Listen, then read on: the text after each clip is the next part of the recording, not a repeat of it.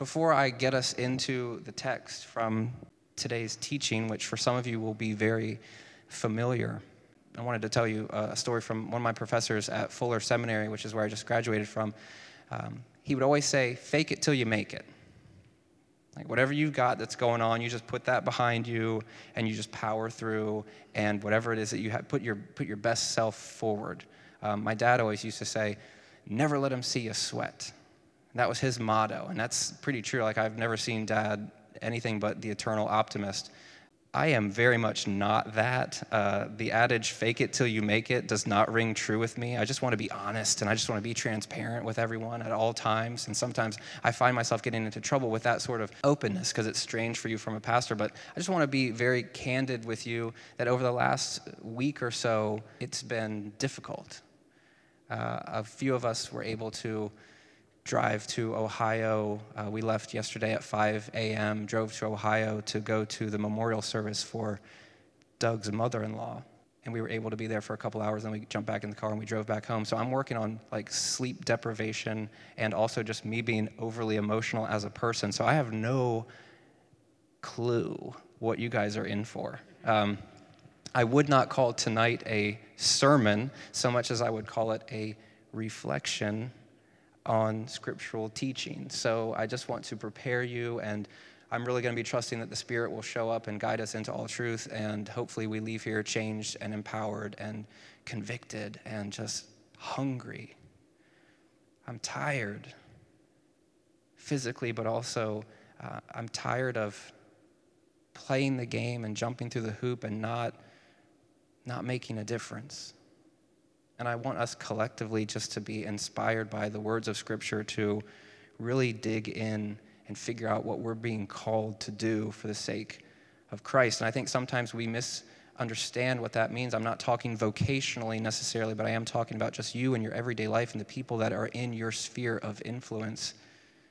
How you can meet their needs, how you can demonstrate who Jesus is in a radical way in a way that completely destroys all of the caricatures that we may have seen or may have heard or may have accepted for ourselves. And we can present a Jesus who is real and tangible and good.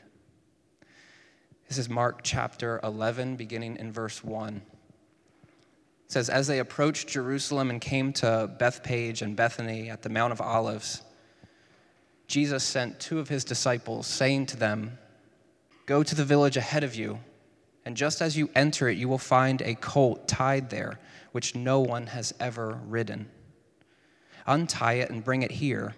If anyone asks you, Why are you doing this? say, The Lord needs it, and will send it back here shortly. They went and found a colt outside in the street, tied at a doorway. As they untied it, some people standing there asked, What are you doing untying that colt? They answered as Jesus had told them to and the people let them go. When they brought the colt to Jesus and threw their cloaks over it, he sat on it. Many people spread their cloaks on the, on the road, while others spread branches they had cut in the fields. Those who went ahead and those who followed shouted, Hosanna! Blessed is he who comes in the name of the Lord. Blessed is the coming kingdom of our father David. Hosanna in the highest. Jesus entered Jerusalem and went into the temple courts. He looked around at everything, but since it was already late, he went out to Bethany with the twelve. The word of God for the people of God.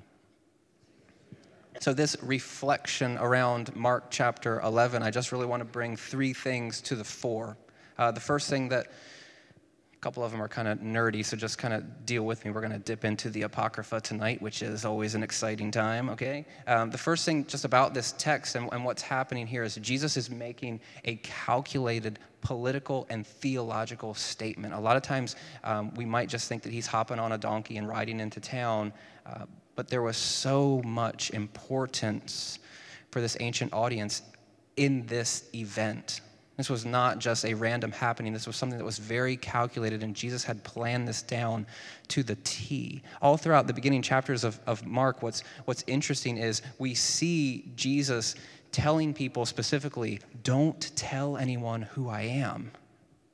Like when Jesus heals people in the, in the early chapters, this was Jesus healing a leper in uh, towards the end of chapter 1. It says, Jesus sent him away at once with a strong warning. See that you don't tell this to anyone. See that you don't tell what happened to you to anyone, but instead go and show yourself to the priest and offer the sacrifices that Moses commanded for your cleansing as a testimony to them. Don't start anything yet this thing that just has completely changed and transformed your life. And this guy, in this particular, just having leprosy and whatever skin disease that was, he was ostracized, he was pushed out of the community, and Jesus touches him. Perhaps for the first time in, in, in some time when this man was feeling physical contact, and he says, Don't, don't go and tell anyone this, but instead go and do what you need to do to re enter into society. A few chapters later, in Mark chapter 8, it says, Once more, Jesus put his hands on the man's eyes, and this was that healing uh, of the blind man in the beginning of, of, of Mark chapter 8, uh, where it's, it's initiating this, this call to discipleship. And we've been looking at that over the past few weeks. It says, Jesus put his hands on the man's eyes, then his eyes were opened, his sight was restored, and he saw everything clearly. Jesus sent him home, saying, Don't even go into the village, just go home. Don't start anything, don't say anything, just, just go when Peter announced who Jesus, who his, who his identity was uh, with, with Jesus and the other disciples, Jesus was asking, Who do people say that I am? And then he turns the question and says, But what about you? Who do you say that I am? And Peter answered, You are the Messiah. You're the Christ. You're the one that we've been waiting for, even though Peter's idea of what that meant was all jacked up. What he wanted Jesus to do was not to ride in on a, a colt necessarily, but to ride in on a white horse and completely get rid of the, the oppressors and the powers that be. And Peter had this kind of strange understanding of what Jesus would do. But Jesus says, in the midst of this, Jesus warned them not to tell anyone about him because if they did, it would have potentially started a political insurrection. Jesus saying, Do not go and tell people who I am, not yet. Mark chapter 9, as they were coming down the mountain, this is after the transfiguration where Jesus is on, on the mountain with his, his closest disciples and Elijah and Moses show up in this really strange, sort of uh, glowing Jesus uh, episode. He says, as they were coming down from the mountain, Jesus gave them orders not to tell anyone what they had seen until the Son of Man had risen from the dead. Be quiet. Guys, these things that you're seeing, these things that I'm doing, just kind of keep them to yourselves because the time is not right yet. And then we enter into Mark chapter 11, and everything turns, Jesus says to his disciples, Go into the village ahead of you, and as you enter it, you'll find a colt that's tied there, which no one has ever ridden. I've got to tell you this side note. Sometimes people can jack the Bible up. Sometimes I'm guilty of that too. One of the teachings that I have heard on this passage is Jesus wanted a colt that no one had ever ridden before, brand new, brand spanking new. So the line from the pastor was Jesus rode a colt that's never been rode. You should drive a car that's never been drove. Pray big and get that beamer. Sometimes people can jack up the Bible, okay? And I'm not above that, so I, I, would, I would entrust you guys to have your Bibles open, to be following along, and to be asking good questions. Uh, you won't hear that from me because it's not necessarily consistent with any sort of teaching elsewhere in the Bible. Yes, God does want to bless you, but uh, that's not what happening. That's not what, what is happening in this text. But Jesus is trying to um, initiate a very calculated political and theological moment in his life. And this is very different from, don't tell anybody yet. This is, guys, we're going into Jerusalem and we're going in with a bang. Get me a donkey. And he says, when they go in, people might ask you, and if they do ask you, say, the Lord needs it, and we'll send it back to you shortly. So some people are, are not decided on whether Jesus knew exactly what was going to play out or if Jesus had actually planned this event with people in this town. The Gospel of Mark is structured in such a way where Jesus has been in Galilee in the north and now he's finally entering into Jerusalem. But in other Gospel accounts, we see Jesus interacting with the people of Bethany and the surrounding area. So some people have wondered if Jesus has arranged this, and when the people show up, it's like they give him a code word and they say this line, like, oh, okay, it's on, the code word. however you want to think through what's happening here, Jesus wants this donkey to ride into town on. Now, for an ancient audience, this was not just happenstance. First of all, when you go into Jerusalem, this was, um, this was feast time, this was Passover time. You do not ride an animal going in, you walk in. So Jesus showing up on an animal was like flags going off everywhere for these people. They also had the Old Testament seared into their brain. Most of these ancient Israelites would have known these texts. There's one prophetic text in the book of Zechariah, chapter 9, that says, Rejoice greatly, daughter Zion. Shout, daughter Jerusalem. See, your king comes to you, righteous and victorious, lowly and riding on a donkey, more specifically on a colt, the foal of a donkey. I will take away the chariots from Ephraim, the war horses from Jerusalem, the battle bow will be broken he will proclaim peace to the nations. His rule will extend from sea to sea and from the river to the ends of the earth. These people had this moment seared into their brain where the king, the climactic and final Davidic king, would jump onto a colt of a donkey and ride into town victorious, as people do when they're riding donkeys. I just have this image of you know the people in the Grand Canyon on the mules, and they're just kind of. I mean, there's not much victorious or glorious about that. Um, okay, side note. In my mind, I'm like battling. Do I tell this story? Why not? Uh, the one time I've ridden horses, I had a horse named RS, and RS was like was a slow a slow animal. Like everybody was kind of going, and they were riding on the beach and running, and me and RS were just kind of back in the back. So I, I think about me and RS as Jesus is jumping onto this colt. Uh, insert your own humorous horse stories there if you'd like. Um, but these people would have known, these people would have known this was a symbol, a symbolic act that meant something huge was happening. This is similar to something that had happened 175 ish years prior to this the story surrounding um, Judah Maccabee and this, uh, this oppression that was felt back in 200 ish BC at the hands of Antiochus Epiphanes. And the Jewish people were kind of penned in. What Antiochus Epiphanes had done, he was a Syrian ruler who had basically taken Torah or the law and totally destroyed it. He had taken um, bad sacrifices and completely desecrated the temple. He had taken everything that was important and holy to the Jewish people at this time and completely destroyed it. But there was one family that said, Not on my watch. So, what happened is they started this little rebellion. They went to the hills, they kind of got all their materials together, and then they began to uh, wage war against Antiochus Epiphanes.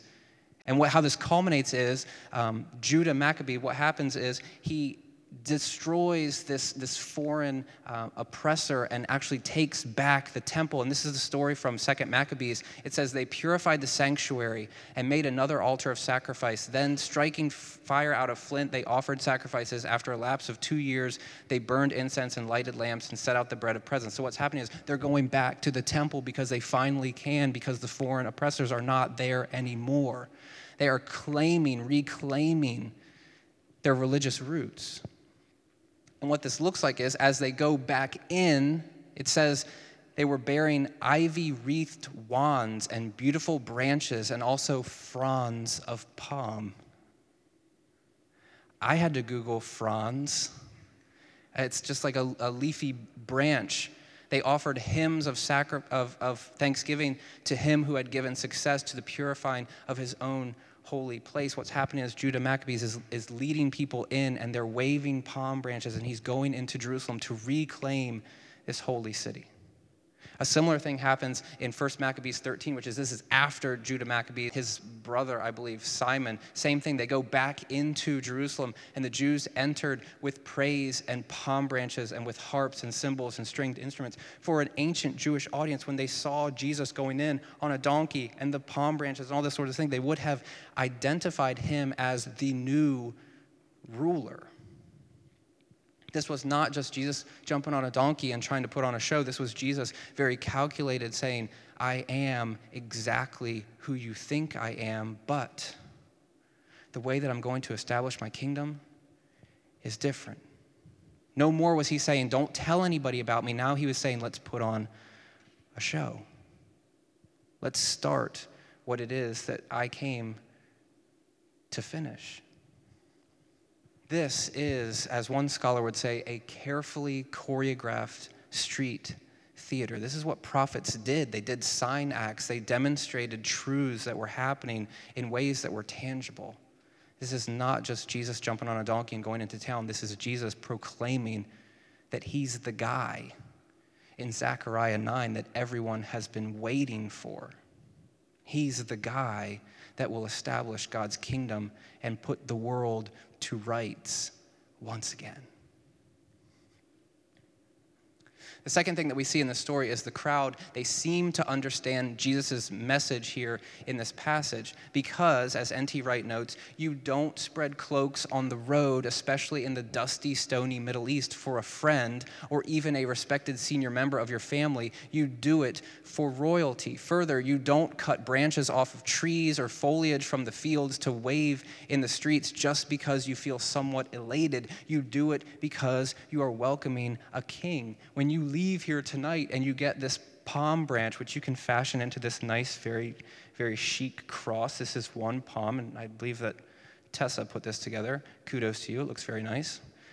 Okay, it was Dory. My apologies. It still looks very nice. I believe Tessa taught Dory how to do it, but either way, I mean, give credit where credit is due. It looks good. Um, what this symbolized at the time was not just some cutesy little thing that we give you as you leave. This was a sign of kingship.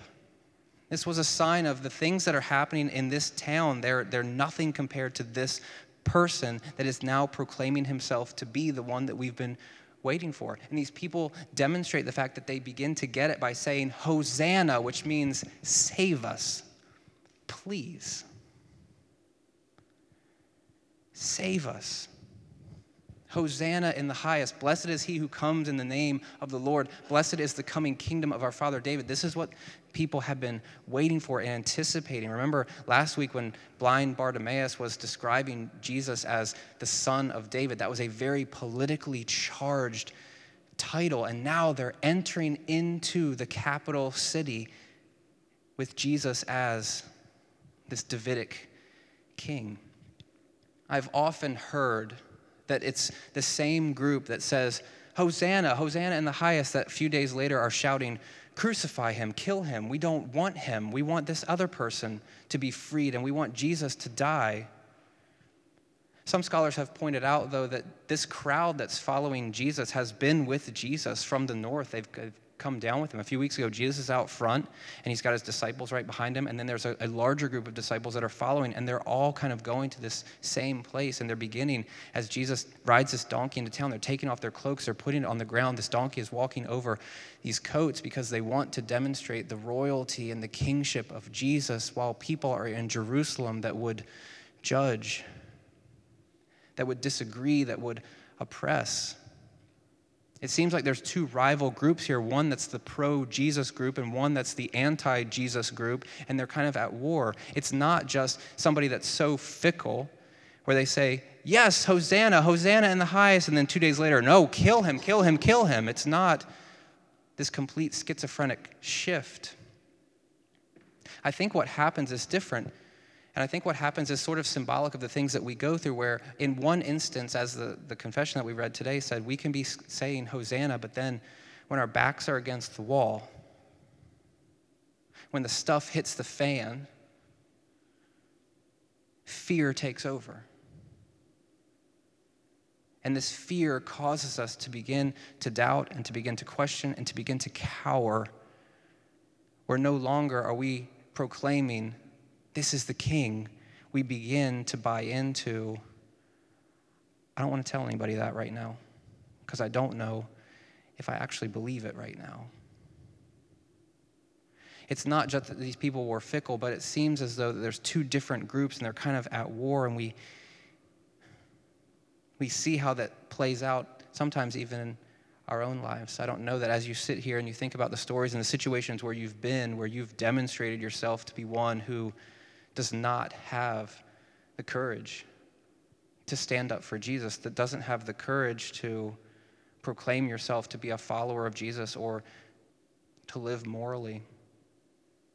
A lot of times our words are very much dependent upon our circumstances. And I think that what we can learn from this passage is to begin to proclaim, Hosanna, save us now, please, in whatever situations that we go through.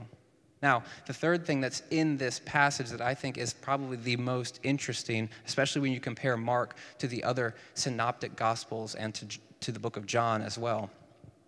This ending. So we've got this crescendo where Jesus is like, all right, guys, get me a donkey because now it's go time. And then he hops on the donkey, and I just picture Jesus kind of side saddling it on his buddy's like coat, and he's like riding in. And then he gets in there, and then Mark basically says, and nothing happens.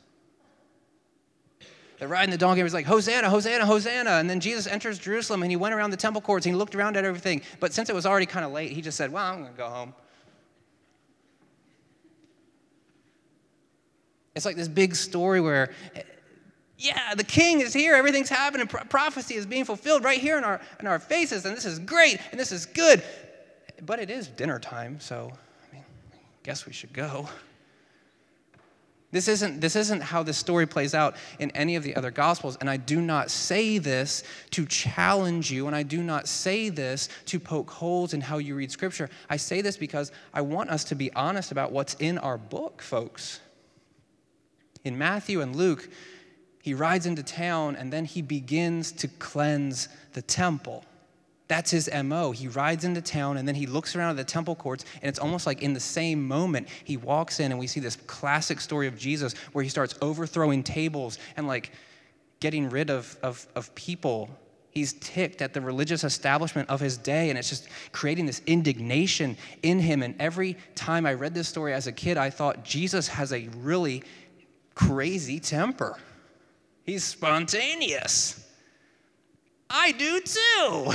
I am like Jesus after all, and I demonstrate that on the baseball field when a ball goes between my legs, or when I strike out with runners in scoring position, or when stuff doesn't go my way on the highway, when somebody's driving so stinking slow in the fast lane. It's like two people going 50 on Route 13 for 15 miles. You're like, come on, that's Jesus in me. Righteous indignation.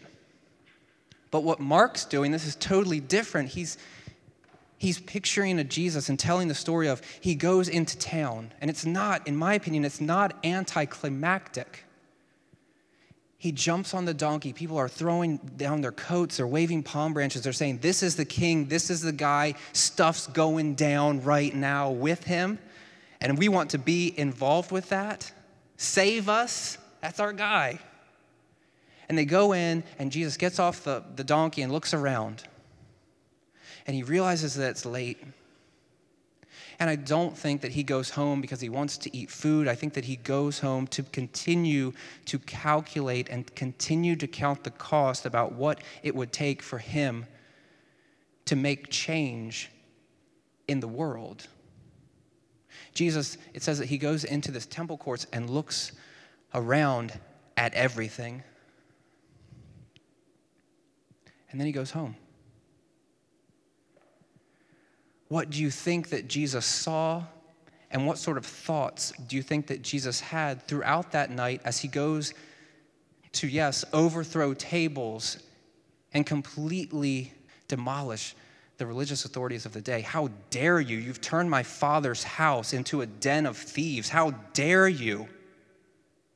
This is not Jesus with a temper. This is Jesus continuing to be very calculated in what he's doing. This is R.T. France. He says, What happens in the morning, which is Jesus flipping over tables, will not be a spontaneous act of outrage, but a planned demonstration. And when I think about this story, the thing that I begin to process is Jesus seeing what's going on in the temple, seeing how people are going in the wrong direction, abusing people, not allowing Gentiles to worship in the way that they deserve to worship, which, as we'll see next week, is what this passage is sort of about. And Jesus, with his righteous indignation, goes home and plans a moment where he says, Not on my watch will this happen. This is not a gut shot reaction from Jesus. This is so calculated, and it makes me wonder. As we think about our lives as Christians, the way that we demonstrate ourselves to be so complacent when things around us are not as they should be and how in this story we see Jesus who goes home and begins to think and plan the demonstration. And I wonder, I just wonder, I wonder if we too should be planning, if we too should be saying, not on my watch. The abuses that I see in the lives of my friends, not on my watch. The injustice that I see in people around me, not on my watch. The rampant racism in our own town, the racial tension that is becoming a part of what Salisbury is, not on my watch. The way that we demean and diminish people, not, not on my watch. And I wonder if Jesus is calling us into a moment of following him in whatever way this looks like. The thing that I also I wonder about this text is when Jesus is so visibly moved. The people that are causing that reaction, it's us. It's the religious leaders of the day and the way that Jesus interacts with the people with leprosy and the people on the outskirts and the margins. It's, it's with grace and it's with compassion. And I wonder if in some small way, or maybe even in some big way, we are actually participating in things where Jesus wants to scream at us, saying, Not on my watch. You've taken everything that's good and you've turned it into a den of thieves. I hope tonight that as we begin to process some of this, this isn't just Jesus jumping on a donkey and riding out and people waving palm branches. I think there's some things that we can take away from this story, and I hope this isn't a reading in. Again, this is just reflections. But first, when we think about our lives, and we see the people that are, yes, chanting Hosanna in the highest. This is the king. This is the one that's doing what he's going to do. And then later we see people that are chanting crucify him because of the, the crowds and the influence and whatever. Are we people that are known by our fear? Or are we people that can, like Jesus, identify wrongs and through the power of his spirit that is working in us each and every day, can we begin to identify them? And can we as a community begin to right the wrongs on behalf of the risen Christ? I hope that as we see this passage, we begin to understand Jesus as one who's asking us to count the cost. But beyond that, to begin to ask the questions what forms of injustice are we participating in, and what are the people around us that, that need an advocate to say, not on my watch. As we think through the next few days in Jesus' life, I hope that we can take a lot of these things personally. We can understand who we are, who we're called to be, what we're called to do, and how Jesus has completely and utterly shifted who we are by offering himself in sacrifice for our sins but beyond that, I hope that we can also begin to see the huge, widespread cause of restoration that his life and his death and his resurrection allow us to participate in. And I hope that we actually begin to live within that as well.